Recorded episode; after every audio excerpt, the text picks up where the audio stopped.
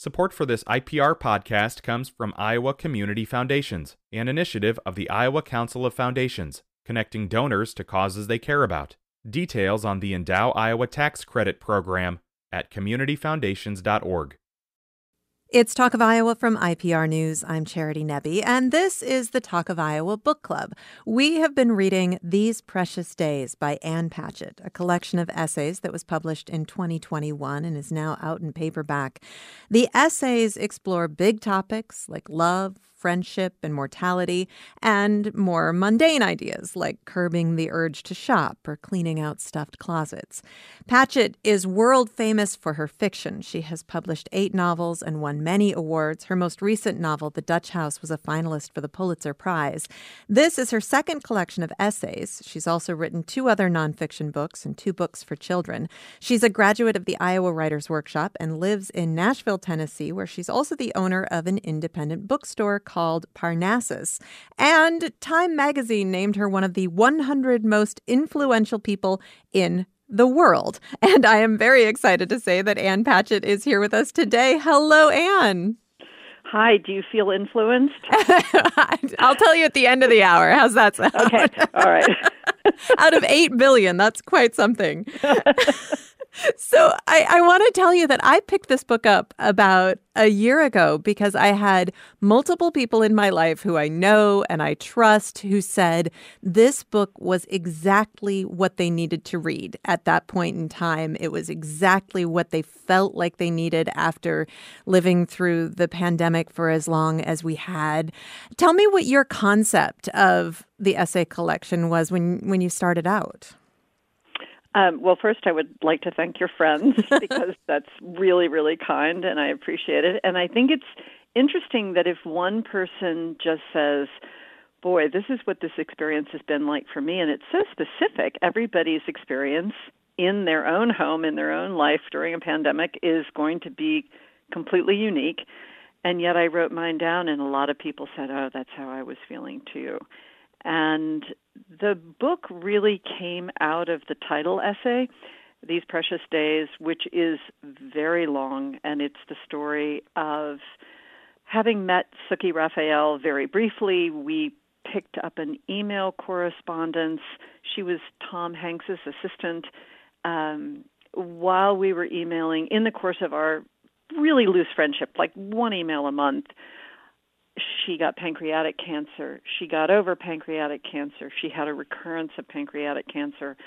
And my husband, who's a doctor in Nashville, said, You should have her send me her records. We might be able to get her into a clinical trial here. Sooki came to Nashville, and the pandemic happened like days later. And she got stuck here and got stuck here with us. And and that was really my big pandemic experience. Me, Sooki, my husband Carl, the three of us living together. Carl was working from home. I always work from home. And there we were. And so I wrote this piece, which was its own journey. And I really felt like it was the best thing I had ever written in my life. Um, it was really important to me because it was really important to Sooki, and it really changed a lot of things in her life, not her health, but just her sense of self-worth and and how she saw herself and how she connected to a lot of other people and I thought I really want to put this in a book. So I started writing more essays to go around that essay. That's a very long answer. and it's it also underscores what you said a moment ago that this is such a unique experience and yet so many people have related so strongly to it. But the experience could not have been more unique where you invited a person that you barely knew to stay with you and then ended up having this very intense experience this very very deep friendship and this intense experience of living together during an unprecedented time. I mean somehow that very specific experience feels universal in some ways. Well, what we were all thinking about while we were on lockdown at home was death. You know, are we going to die? Is is COVID going to kill us? We just didn't know. We didn't have a vaccine. We didn't know what was going to happen. And and then here was Sooki with recurrent pancreatic cancer and you pretty much do know that a person's going to die from recurrent pancreatic cancer. I mean, it, it was a matter, the trial was a matter of how long she could prolong her life, not whether or not she was going to beat the disease. And so the thing that everyone was thinking about, maybe on some back burner way, was the thing that we were thinking about all the time because what we were talking about was this terrible cancer. And and you know, as far as inviting her to come and live with us, and people say, "Oh, that's just so wild that you did that." But again, if if you knew somebody and there was one clinical trial that she matched, and it happened to be in the town where I lived, at the hospital where my husband worked, and the hospital that she went to, UCLA, was going to be starting the same trial just six weeks later. So she could come here, get a start, and then go back to UCLA. The problem being that, of course, she couldn't leave once she got here, once the pandemic started. And also, clinical trials that were in place went ahead.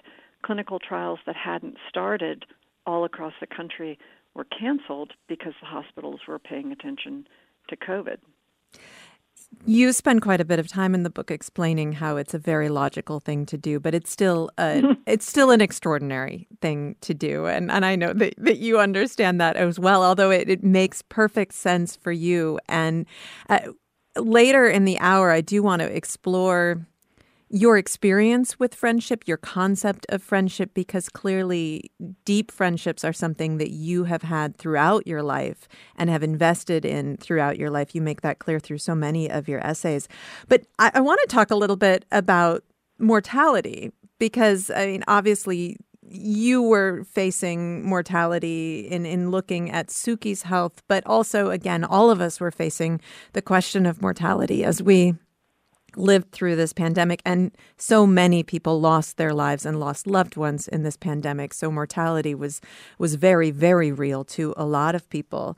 In the introduction to the collection you share that every time you write a novel you worry that you'll die before you finish the novel. So that that is one of the things that brings your mortality closest to the surface every time you go through this process. And you found that that other novelist friends have the same experience? Tell me more about oh, that.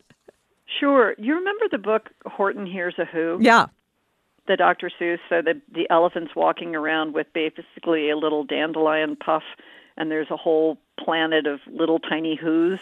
Um, and and Horton knows, like if he drops the dandelion puff, all the who's will be wiped out and that that is really what it's like. It's like you're carrying around a planet full of who's. And it, it on one hand of course it doesn't matter if i am in the middle of writing a novel and i drown or whatever um the world's going to go on just the same and be fine except the world in my head will not go on.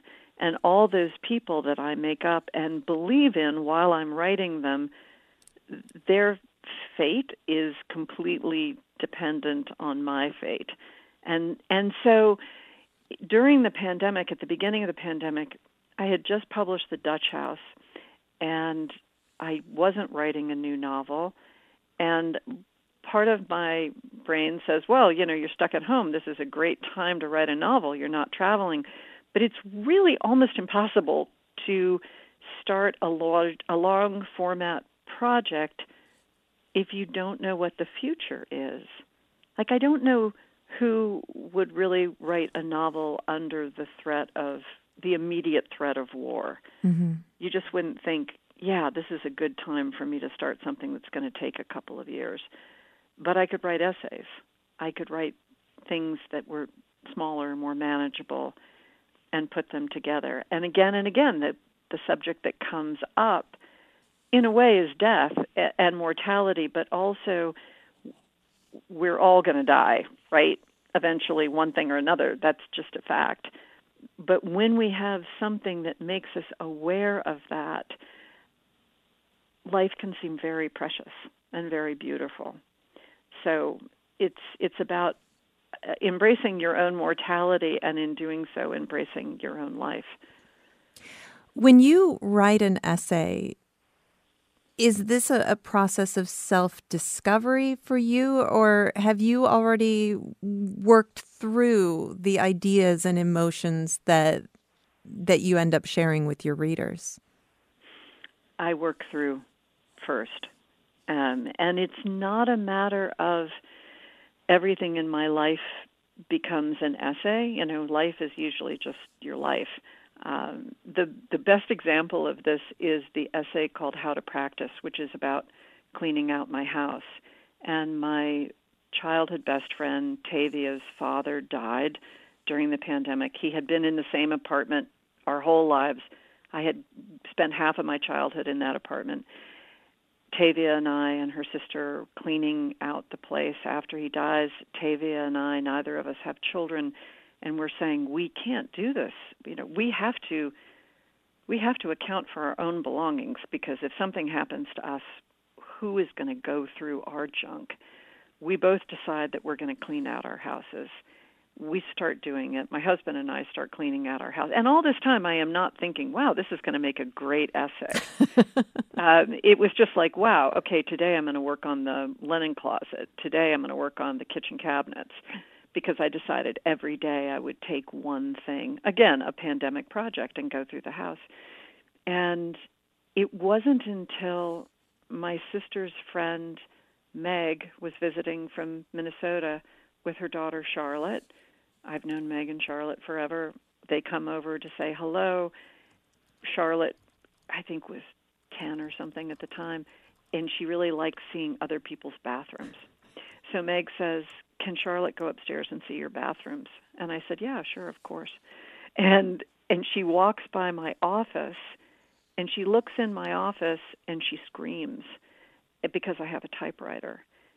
She's always wanted a typewriter and then they leave and i think can i give her my old manual typewriter from college the typewriter that i wrote all my stories on in graduate school and and at that moment i thought oh this is an essay and it right? became such an amazing essay. We have to take a short break. Okay. We will be back in just a moment.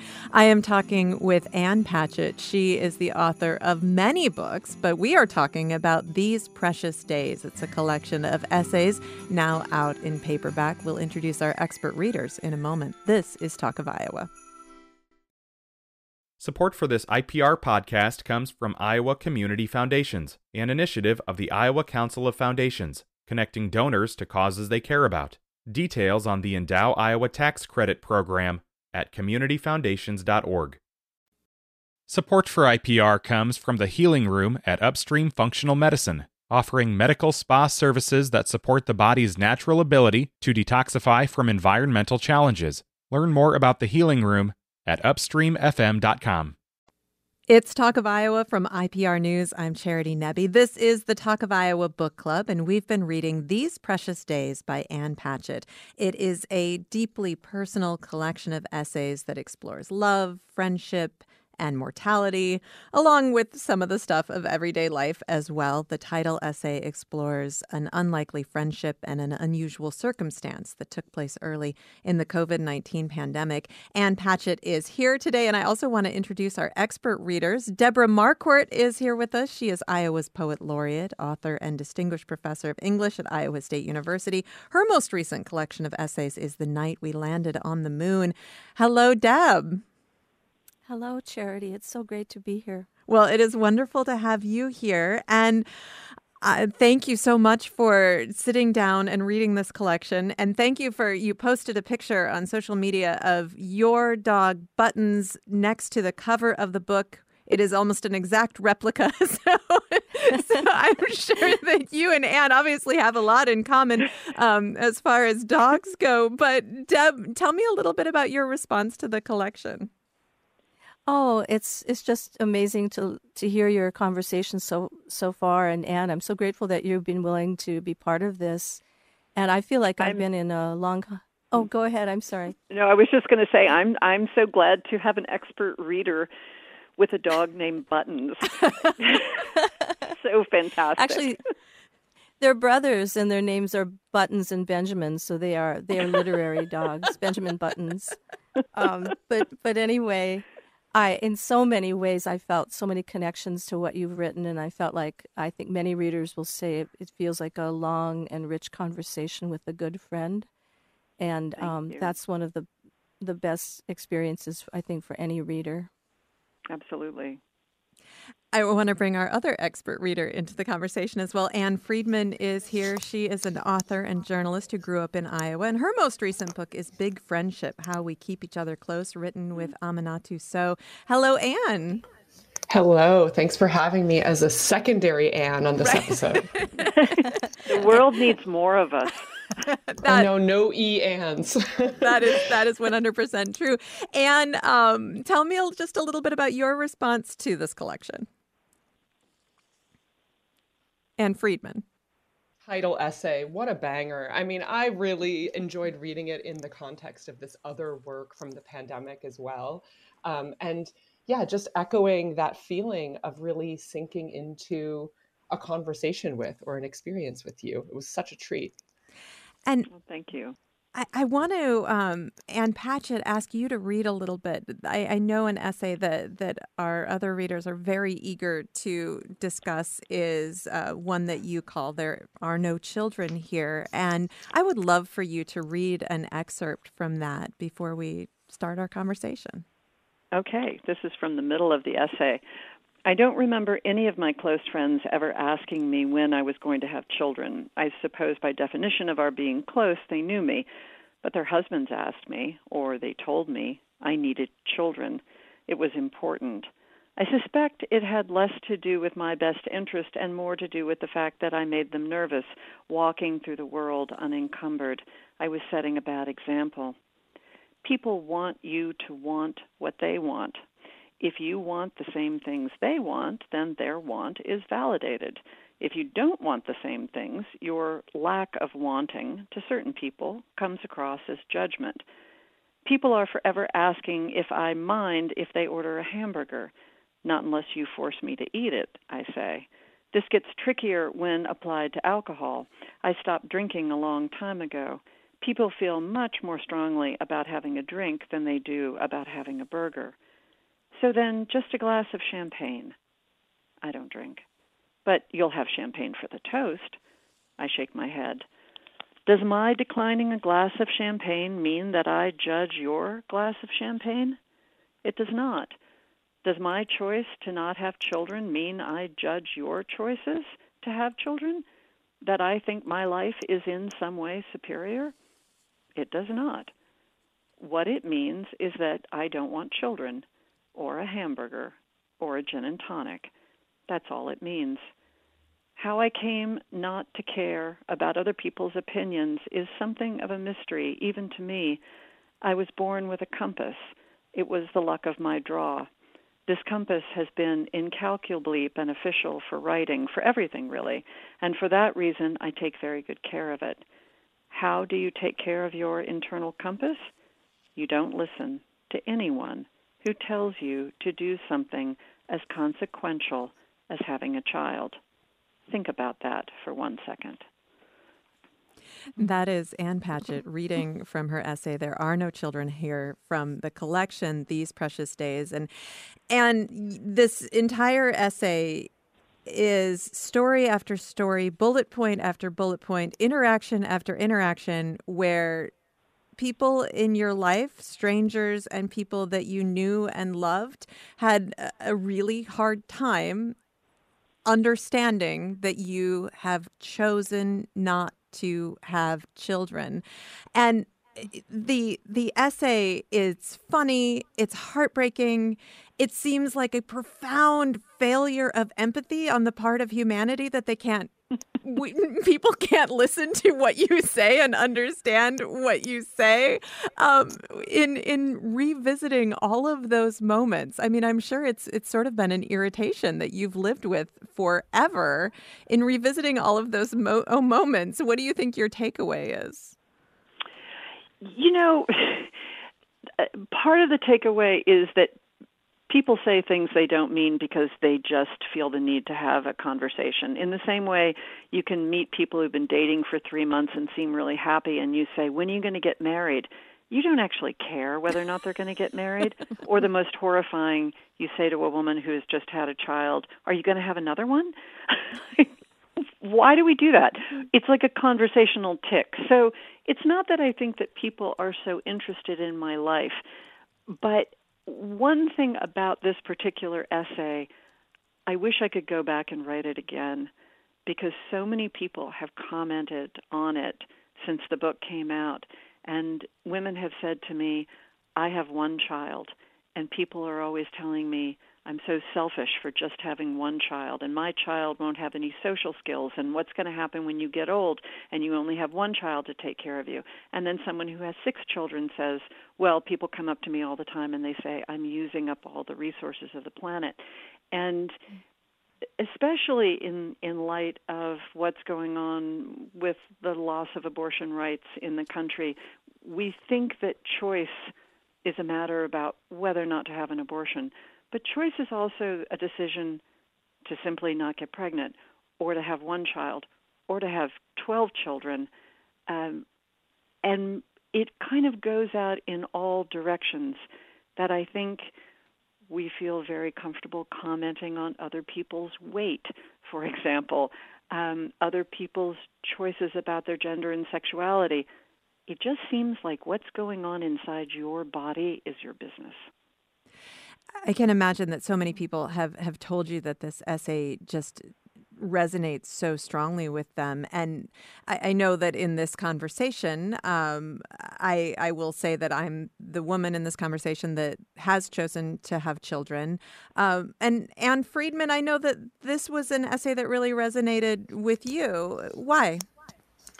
Well, listen, I am both a vegetarian and an unencumbered adult without kids, so it really hit me on a few levels. But um, I think uh, tonally it was it was striking for me because I kept thinking about how I might not be so uh, charitable if I were to write about this topic. Like it really felt like an outstretched hand rather than, you know, maybe a manifesto or something a little more defensive. And I I found myself wondering. Um, and how you would have written this essay differently if you'd approached it say 10 or 20 years ago like have you has your tone on this evolved that's a really good point. So I'm 59, and there is a day that comes when women can no longer bear children and people just stop talking to you about it. So, yeah, it would have been different. If I had written this at 30, 35, 40. Um, I was much more irritated because it was really it it really felt almost like a daily part of my life that someone was going to say you better do it now. You're going to want them later. I know you don't want this was the craziest one. You don't want children now but you might as well go ahead and have them because you're going to want them later and then it's going to be too late and there just comes a beautiful moment where people stop saying those crazy things to you and you know, I I'm thrilled that other people have children. I applaud people for having children. I think children are terrific. I just didn't want to have them. I I I could never understand what seems so strange about that. But yeah, I'm I've definitely calmed down over the years about pretty much everything. I hope I have that to look forward to. Uh, Deb Marquart, I mean, your your recent collection of essays, you wrote about also being a woman who doesn't have children, and you had a different experience from Ann. Yes. Uh, tell me about your response to this essay. Well, can you hear me nodding my head as everything is being said here about uh, being child free and um, you know, I I blew my 20s on rock and roll and my 30s on academia, so my decision not to have children was a non-decision, but um, it really the essay uh, resonated with me and and you know, I was thinking my sister Judy had five children, so she had my two and her two and mm. someone else's one. and so I felt relieved of the obligation. But, um, you know, what I, I wanted to say about this piece was um, the way it was written in fragments and numbered seg- segments. And that leaves the opportunity for adding more segments as more stories come in you know and i think it's it's the greatest compliment when you know you write something and then people say, "Oh, that reminds me of a story," and then they start to feed stories back to you. That's that idea of the gift that is art.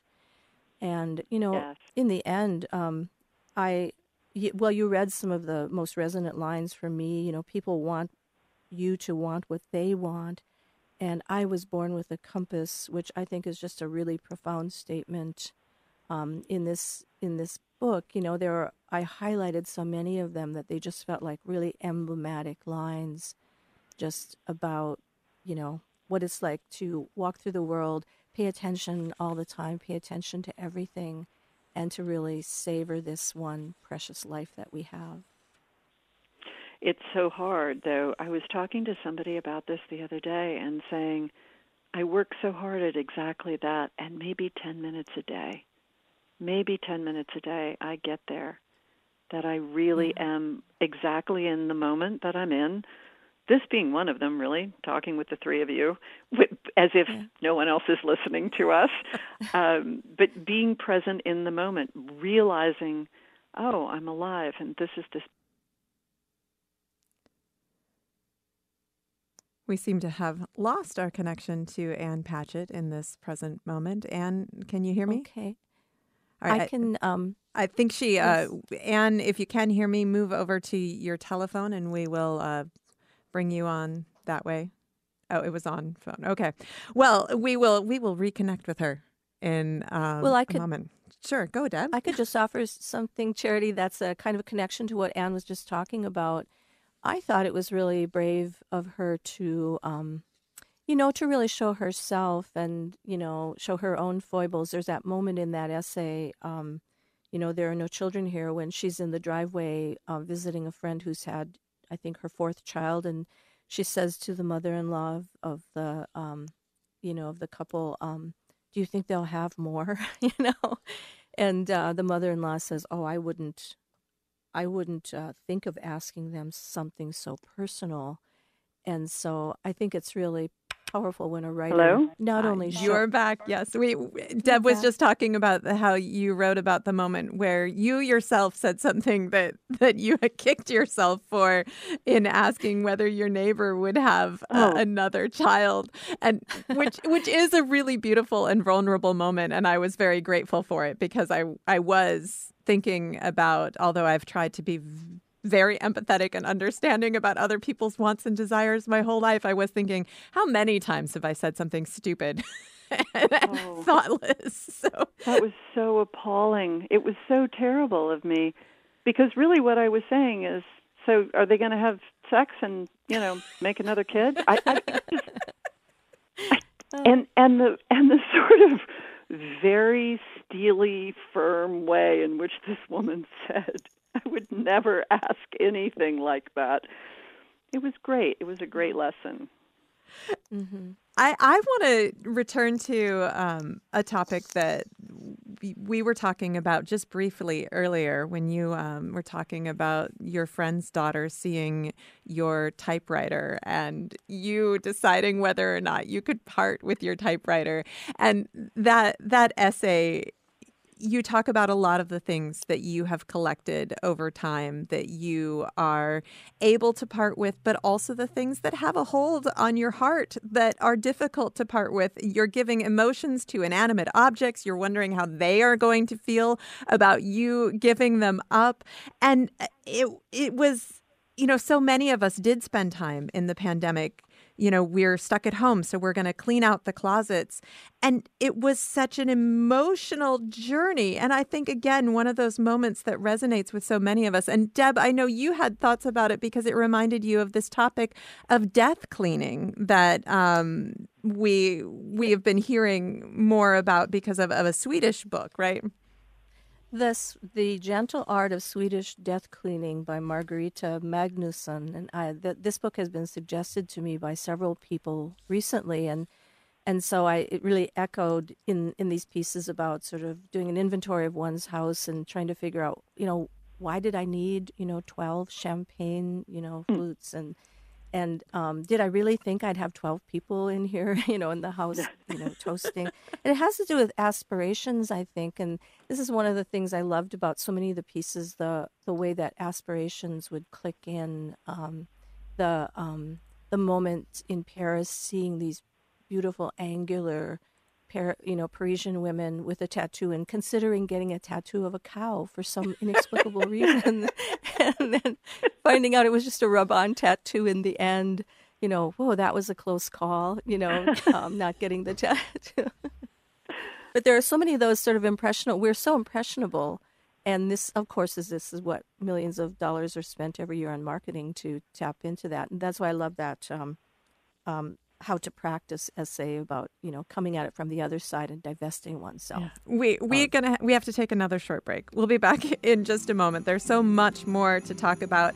I'm talking with Ann Patchett. She is the author of many books, including These Precious Days. It is a collection of essays that explores love, friendship, mortality, and so much more. Also with me today for our book club conversation, Ann Friedman, author and journalist who grew up in Iowa, and Deborah Marquart, who is Iowa's Poet Laureate, author, and Distinguished Professor of English at Iowa State University. We will continue our conversation in a moment. This is Talk of Iowa from IPR News.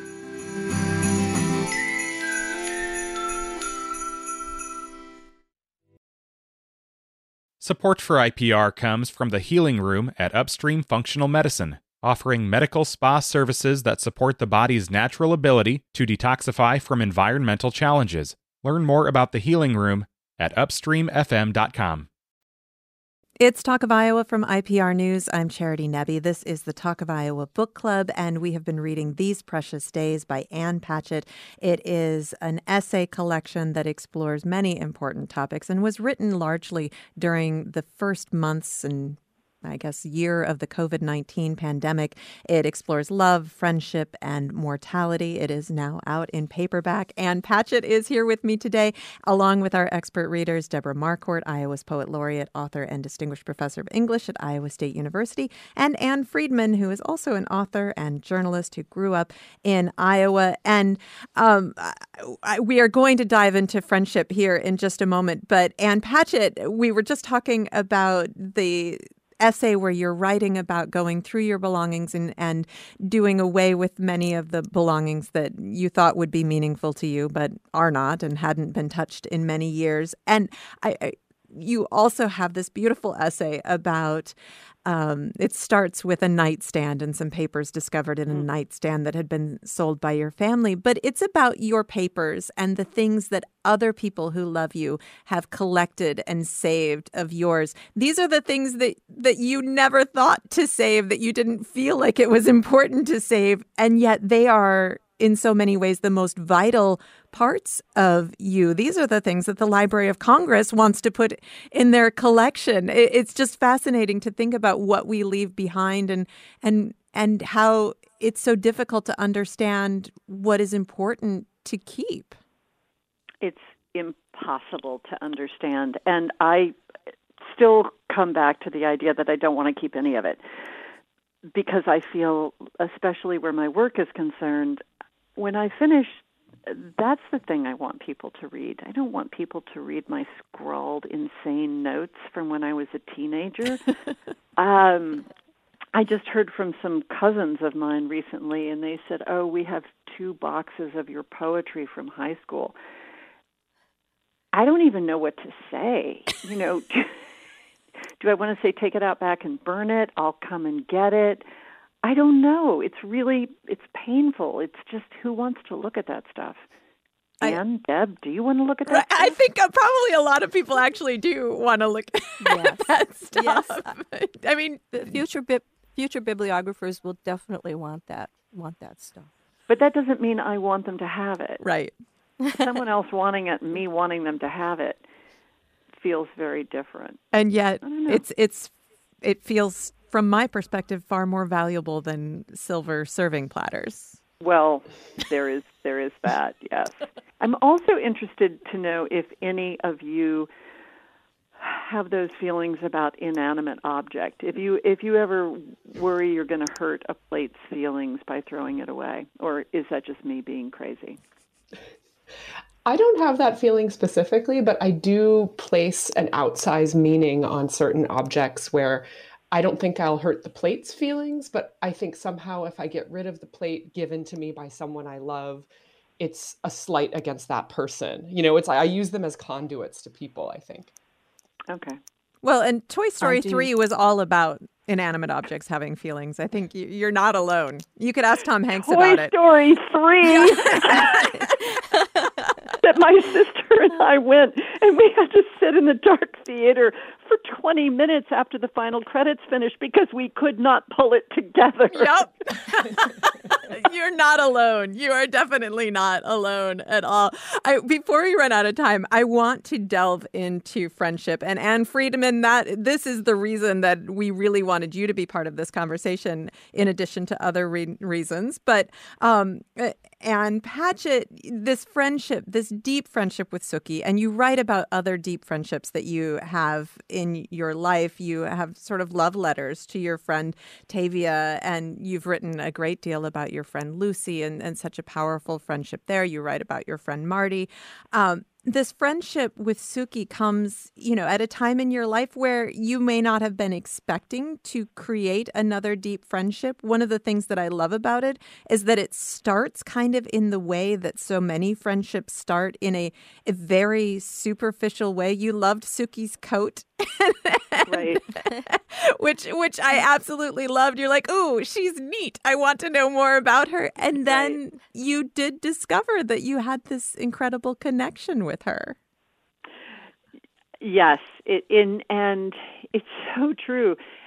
And that was one of the beautiful things about youth because it, in youth you just have nothing but time to waste on friendship. You know, doing face mm. masks and deep conditioning packs on your hair or whatever, just sitting around with your girlfriends and talking and talking about nothing. And that when we get older, it's really hard to find that time. And that's why the whole thing with Sooki was so thrilling for me and for her because we never would have had time without the pandemic to be stuck in a house together and to talk and cook and read books and and figure each other out. It was a tremendous gift. Ann Friedman, you uh, have written so much about friendship and about the value of investing in friendship and how so many of us think that we're far too busy to invest in friendship and and we're missing out. I mean this this must have felt like someone was preaching the gospel in reading this story mm. to you. Oh, there are so many beautiful portraits of your friends in this collection. And I really do think of them as portraits, you know, lovingly drawn from your perspective. Um, but you use this phrase, I think it's in the essay about your friend Tavia. Um, you, you refer to the elasticity of friendship. And I just thought that was such a beautiful and concise way to um, summarize what you just said about, you know, there are times when we have times of life when we have a lot of space and times when we do not. Um, and I'd love to, I'd love to hear a little bit more about elasticity as you think about it in your friendships. Well, it's true because we're not the same all the time. I mean, and Tavia is a perfect example. I mean, even now, sometimes we talk all the time, sometimes months will go by and we don't hear from each other, but we don't doubt each other at all. And there's a great story about that. I I had been asked to write a piece for Real Simple magazine and I said, "Oh, I want to write a celebrity profile of a friend." And they mm-hmm. said, okay, that's great. And I wrote that piece about Tavia. And they came back and they said, you know what? There needs to be conflict. There needs to be the part where you break up over a guy or you're jealous of each other. She said, You're so happy with each other, you're going to make our readers feel inadequate. And I said, Listen, Tavia and I never broke up over a guy. We were never jealous of each other and you would run this piece exactly as it is if she had breast cancer. Mm. If she was dying, if if she was punished, you would run it. But right now, what you're saying is there's no punishment. We're just happy. Mm. And and I said I I can't give you punishment. I'm just going to pull the piece. And they said, "Oh, oh no, no, never mind, never mind. We'll run it. We'll run it. It's fine, thanks." um, but that throughout writing starting with the book Truth and Beauty that I wrote about my friend Lucy Grealy after she died, and I had so many people say to me, "How do you think Lucy would have felt if you had written that book when she was alive?" And that's why I wanted to write about Tavia. That's why I wanted to write about Sooki. That that piece about Sooki got published while she was alive, and people from all over the world, people who had had cancer, had cancer, loved her painting, followed her art, who just wanted to send their good wishes. The week before she died, and I was in LA sitting on her couch, and I got an email from a woman who said, I read These Precious Days, and the guy on the tall ship Christmas with the parrot on his shoulder, that was my ex husband. Oh, wow. Before I ever met him. Do you think she'd want to hear from him? I turn around, mm-hmm. Sooki, you want to hear with from that guy on on the ship? And she says, Oh yeah, I'd love to. He writes to her or he calls her. So it was just like a minute. And he said, Hey, you know, I'm thinking about you. I love you. You were a beautiful soul. Oh. Wow. Wow. Wow. So good, right? Yeah. So good. Goosebumps all over here. And to not to not wait until someone's gone, but to just jump in right away and say, I love you right now. That's so beautiful. I think it's we were supposed to all learn this from the pandemic, um, and and I felt like we learned it for about a minute, and then most of us have forgotten. Uh, maybe that's negative thinking. Um, but I, I, I was thinking about your connection with Sooki and how you know, I remember people saying when they're like, "Oh, should I get married? Should I not get married?" But if I get married, I'll never fall in love again.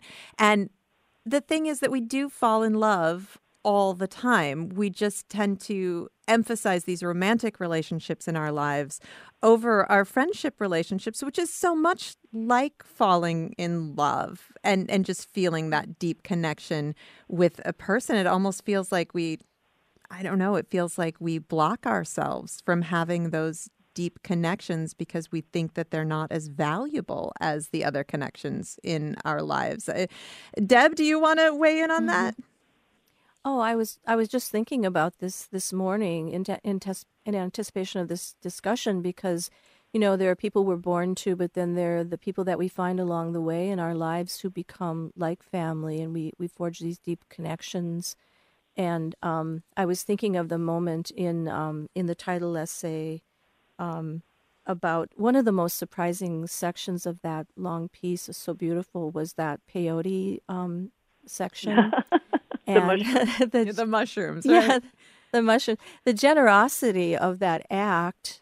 And um, you know at the end of that i won't ruin it for the readers who haven't gotten there yet but the generosity of that act to sort of take that journey with Sooki and then at the end you know she comes up and says i understand so much more now and then our narrator says, you know, it was like death to me. I had a hard time. And then I think you write something like it was like a, um, it was not a two hour journey, it was eight hours of hard labor. And so, you know, it's almost like a birthing in a way. So there are so many different ways to mother. There are so mm-hmm. many different ways to create and procreate. And I think that that's part of what you're really writing about in these, especially these women relationships between women. We do so much of this uh, work for each other. That's really true. The the person I got the drugs from, uh, a great sentence, said to me, "Even if you have a terrible time, you won't regret it." And I've thought so much about that because I had a terrible time, terrible time. But Sooki mm-hmm. had a beautiful time, and it was everything Johns Hopkins told us it would be. You know, it was a it was a life changing event that helped her be free from the pain and suffering and anxiety of death. And mm-hmm. would I do it again so that she could have that experience because she wasn't going to do it unless I did it? Yeah, I would. Mm-hmm. Yeah, that's so beautiful. And you know, it's like I was thinking that childbirth is like going to that place where life and death meet and going into that danger zone.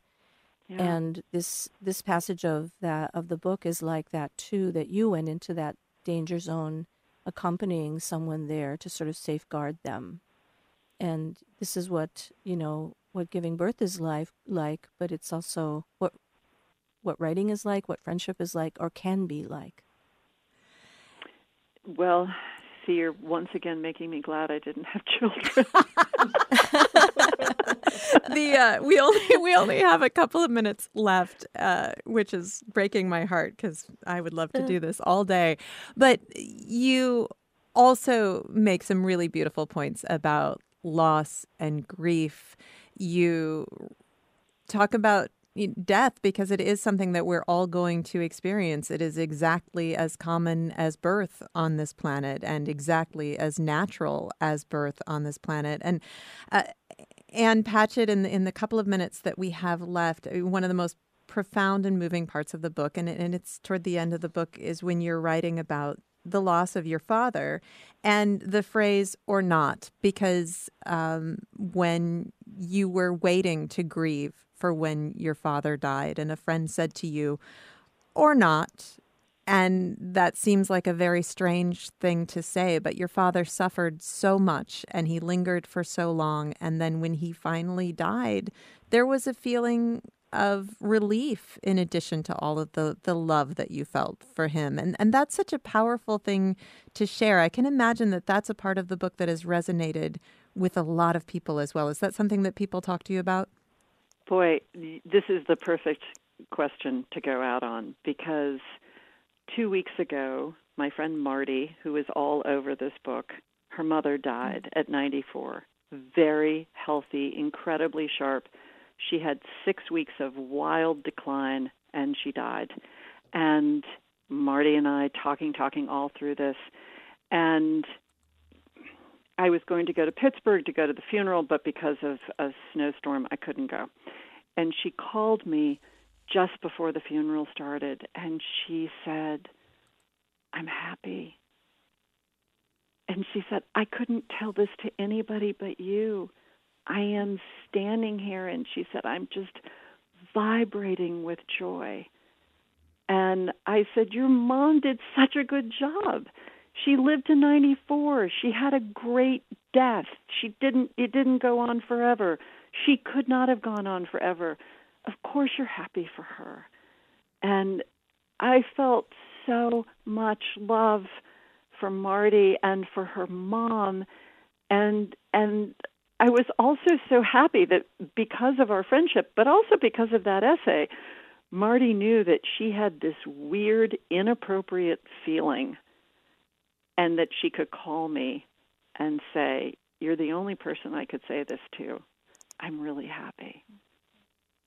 That Isn't is that beautiful. That is so beautiful. And you are so unflinchingly honest in your essays. I, I can imagine that you have given a lot of readers permission to be more honest with themselves. And I thank you for that. That that's a really beautiful gift.